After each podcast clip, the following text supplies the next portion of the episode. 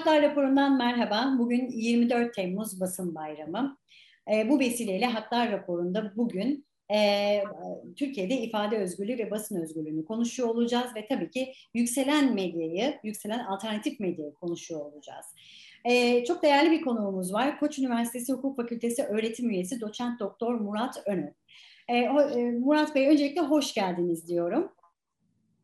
Murat Bey, e, sizin nezdinizde ben de basın bayramını, e, tüm emek, basın emekçilerinin basın bayramını bu vesileyle kutlamış olayım ve küçük bir istatistikle hemen başlıyorum. Şimdi sınır tanımayan gazeteciler örgütünün 2021 yılı basın özgürlüğü endeksinde Türkiye 180 ülke arasında 153. sırada yer aldı. Türkiye Gazeteciler Sendikası da 1 Nisan 2020 ve 1 Nisan 2021 dönemine ilişkin basın özgürlüğü raporu yayınladı ve bu rapora göre Türkiye'de 43 gazeteci gazetecilik faaliyeti nedeniyle cezaevinde ve son bir yıl içerisinde 57 gazeteci toplam 144 gün gözaltına gözaltında kaldı ve 6 gazeteci de bu gözaltı sıralarında e, sırasında darp edildi. Ve 128 farklı davada 274 gazeteci yargılandı. Hocam şimdi rakamlar ve istatistikler bunu söylerken biz e, Türkiye'de ifade özgürlüğü ve basın özgürlüğü denildiğinde ne anlamalıyız ve önümüze nasıl bir fotoğraf çıkıyor? Evet, davetiniz için teşekkür ederim. Dinleyicilere de iyi günler dilerim. Net şekilde ifade etmek gerekirse, hükümetimiz aksini iddia etse de uluslararası ve ulusal sivil toplum kuruluşlarına ve akademik uzmanlara göre Türkiye'de ifade özgürlüğü ve basın özgürlüğü çok ciddi bir biçimde baskı ve tehdit altındadır. Ben günün önemi nedeniyle basın özgürlüğü üzerinden bir değerlendirme yapayım. Şimdi sayacağım dört unsur bir arada ise bir haber söz konusudur. Basının bu haberi verme, halkın da bu haberi alma hakkı vardır. Bu dört unsur şunlardır. Haber gerçek mi? Bir. iki güncel mi? Üç, verilmesinde kamu yararı var mı? Dört, habere herhangi bir katkısı olmayan gereksiz yere küçük düşürücü unsurlar var mı? Ki bu unsurlar bulunmamalı tabii. Eğer bu dört unsur var ise bir haber söz konusudur. Ve yok efendim bu haber devleti, hükümeti zora sokar. Yok ekonomimize zarar verir. Yok kolluk kuvvetlerinin moralini bozar. Yok düşmanlarımızın işine yarar. Yok şu ya da bu terör örgütünün söylemiyle benzerlik gösteriyor gibi mülahazalarla bu haberin verilmesine engel olunamaz. Keza herkesin sahip olduğu ifade özgürlüğü ve buna bağlı eleştiri hakkı basın mensupları açısından daha geniş bir şekilde mevcuttur ve kamuyu ilgilendiren tartışmalarda bu özgürlük daha da genişler. Keza eleştirilen kişinin konumu toplumda ne kadar yüksekse kabul edilebilir eleştiri sınırı da o kadar genişler ve bu konuda siyasetçiler en geniş hoşgörüyü sergilemek zorundadırlar. Bu tür durumlarda eleştirinin yok efendim yıkıcı, kırıcı, üzücü, küçük düşürücü, rencide edici falan olduğu gibi gerekçelerle eleştiren kişinin herhangi bir olumsuz hukuka, hukuki sonuca maruz bırakılması mümkün değildir. Eleştirinin haklı ya da doğru olup olmaması gibi mülahazalarda bu değerlendirmemi değiştirmez. Oysa bizde ister haber ister eleştiri söz konusu olsun az önce saydığım türden mülahazalarla bu tür yayınlar engellenebilmekte. Basın organları hakkında RTÜK ve Basın İlan Kurumu gibi maalesef bağımsız ve tarafsız olamayan idari makamlarca ciddi yaptırımlar uygulanabilmekte. Basın mensupları hakkında hukuk davaları, ceza davaları açılabilmektedir. Oysa Avrupa İnsan Hakları Mahkemesi'nin dediği gibi bu tür davaların ifade özgürlüğünü dondurucu ya da caydırıcı bir etkisi vardır. Yani bu tür davalar buna maruz kalan kişilere ve diğer kişilere bu tür görüşleri ifade etmekten çekinir hale getirir. Bu da otosansüre yol açar. Evet. Bu nedenle bu tür davaların yol açtığı bu etki daha sonra bu davalar gazeteci lehine sonuçlansa bile başlı başına ifade özgürlüğünün ihlal edildiği anlamına gelir. Başka şeyleri de düşünelim. Kamu gücü baskısı ve desteğiyle medyada sahipliğin el değiştirmesi, basın kartların dağıtımının iktidarın kontrolüne sokulmak istenilmesi, gazetecilere yönelik önlenemeyen ve etkili ve süratli bir şekilde de cezalandırılamayan fiziksel saldırılar, yandaş olmayan basın mensuplarına yönelik sistematik sözlü saldırılar gibi birçok olumsuz faktör daha vardır. Bu iken bir yandan da bir kısım yandaş denilen medya ve bunun bazı mensupları vardır ki bunlar adeta hukukun üzerinde ve dışında istediği şekilde hareket edebilmektedir.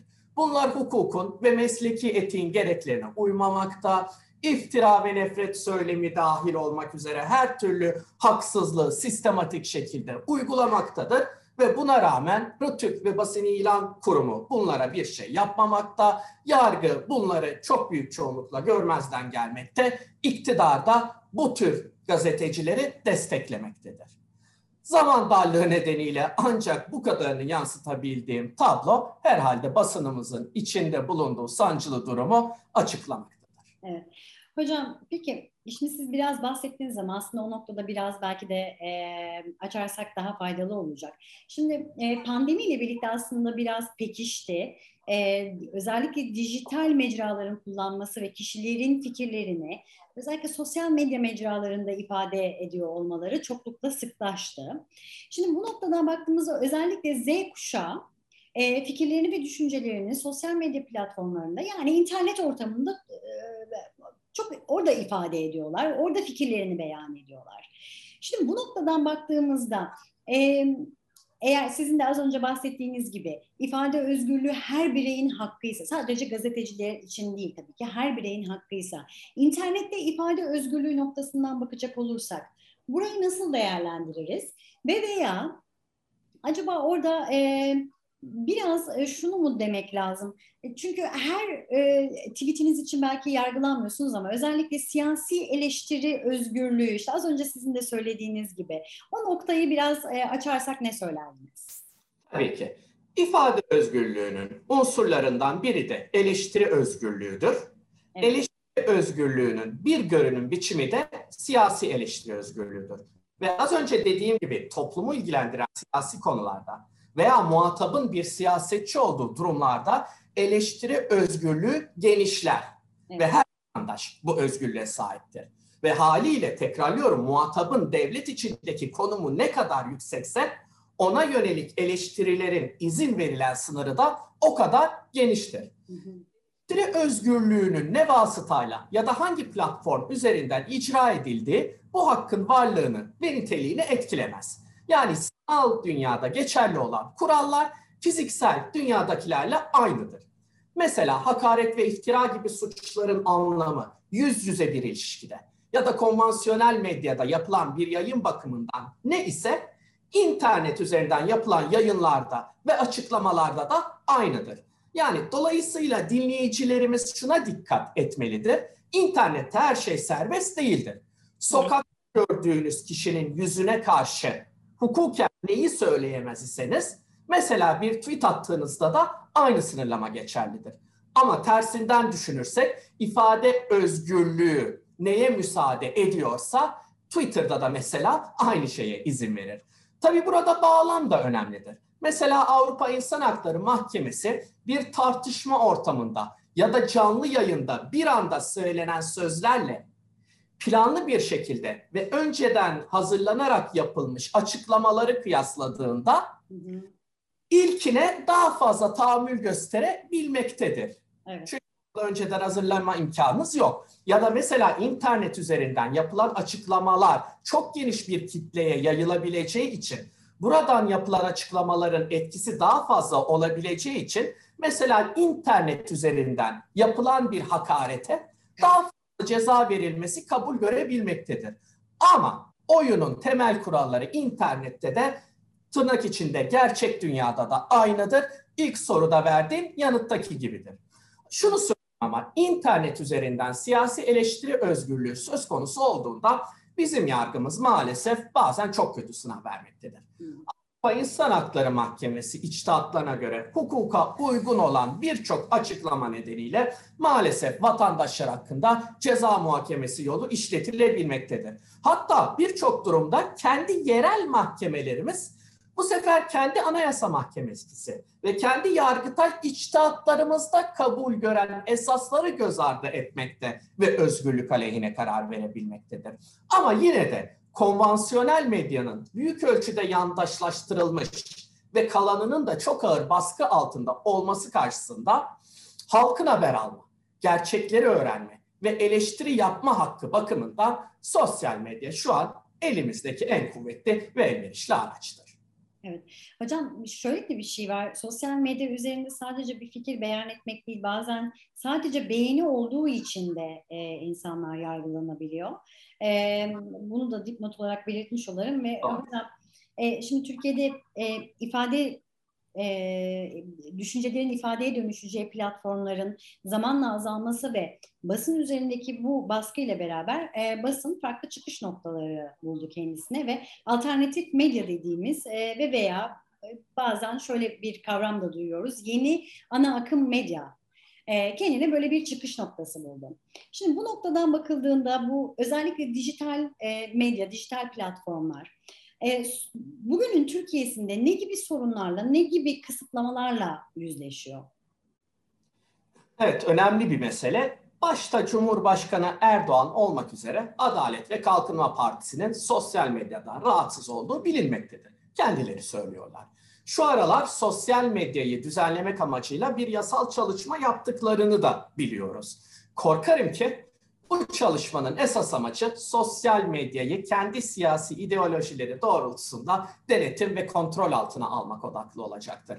Mesela iktidar çevreleri sosyal medyadaki dezenformasyondan, yanlış bilgiden şikayetçidir. Şimdi gerçekten internette birçok yalan haber ve bilgi dolaşmaktadır.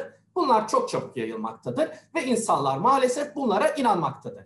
Ama ben iktidardan bu dezenformasyonu sistematik olarak ve adeta bir meslek olarak icra eden trollere ilişkin pek bir şikayet duymuş değilim. Keza konvansiyonel medyadaki yalancı yandaşlara ilişkin bir eleştirilerini de pek duyamıyorum. Ha demek ki yalan ve iftiradan ziyade iktidarı rahatsız eden sadece belirli türden. Yani kendilerini rahatsız eden türden içeriklerdir. Durum böyle ise yapılacak bir düzenlemenin en azından fiilen uygulanma biçiminin de bu şekilde gelişmesini maalesef beklemek gerekir. Bu noktada genel bir değerlendirme yapmak gerekirse muhalif görüşler söz konusu olduğunda nasıl konvansiyonel medya açısından daha önce belirttiğim şekilde özgürlükler doğru bir şekilde gözetilmiyorsa alternatif medyada benzer bir risk altındadır. Mesela güya unutulma hakkı bahanesiyle güncel yolsuzluk haberlerine ilişkin bire erişim yasakları getirilebilmektedir.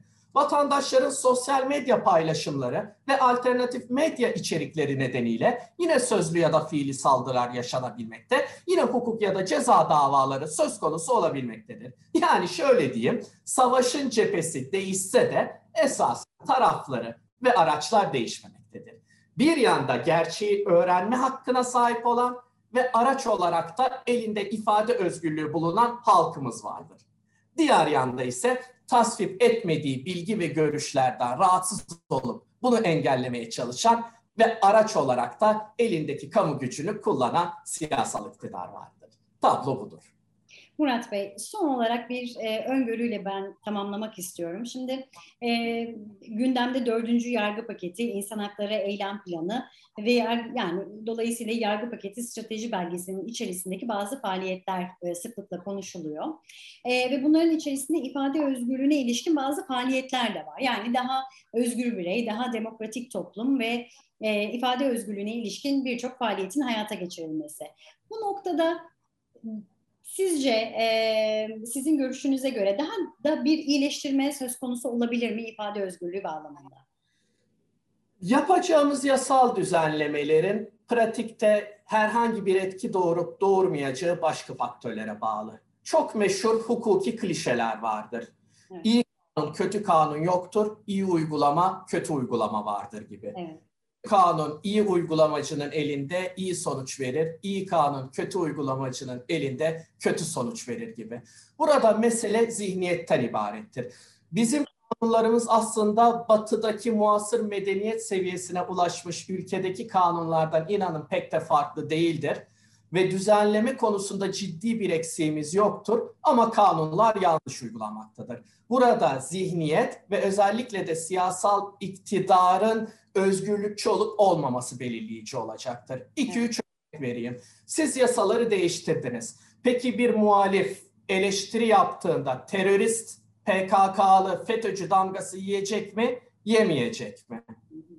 Ya da mesela bir hakim göz göre göre hukuka uygun bir açıklama nedeniyle bir gazeteciyi tutukladığında terfi mi alacak yoksa bunun ceremesini mi çekecek? Bizim gerek olan bu tür soruların cevabıdır. Burada mesele zihniyet ve uygulamadır. Evet yasalarda geliştirme yapabiliriz ama bunların işe yarayıp yaramayacağını uygulama gösterir. Evet. Murat Bey çok çok teşekkür ediyorum değerlendirmeleriniz için. Bu noktada eklemek istediğiniz bir başka bir e, nokta var mıdır acaba? Basın mensuplarının e, basın bayramını e, dün, e, için buruk bir şekilde olsa da yine de kutların boyunlarını eğmesinler, görevini yapmaya her zamanki dira, dirayetleriyle ve kararlılıklarıyla lütfen devam etsinler. Çok teşekkür ediyorum Murat Bey. Bugün Haklar Raporu'nda Türkiye'de ifade ve basın özgürlüğünü konuştuk. Bir başka Haklar Raporu'nda görüşmek dileğiyle. Hoşçakalın.